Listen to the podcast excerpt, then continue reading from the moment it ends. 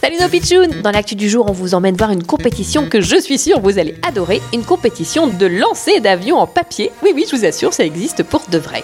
Oh salut les pitchounes, je m'appelle Triquito, je suis marseillais, étudiant et j'espère que je vais gagner. Bonjour Trekito, mais alors euh, en quoi consiste cette compétition Ou Oh, la fan de Chichou, hein. c'est très compliqué, tu prends une feuille blanche, tu vois, la A4, celle que tout le monde connaît. Euh, oui, oui, je vois bien. Tu la plies bien. Attention, faut que ça ressemble à un avion, hein. pas question de faire une grosse boule, tu vois.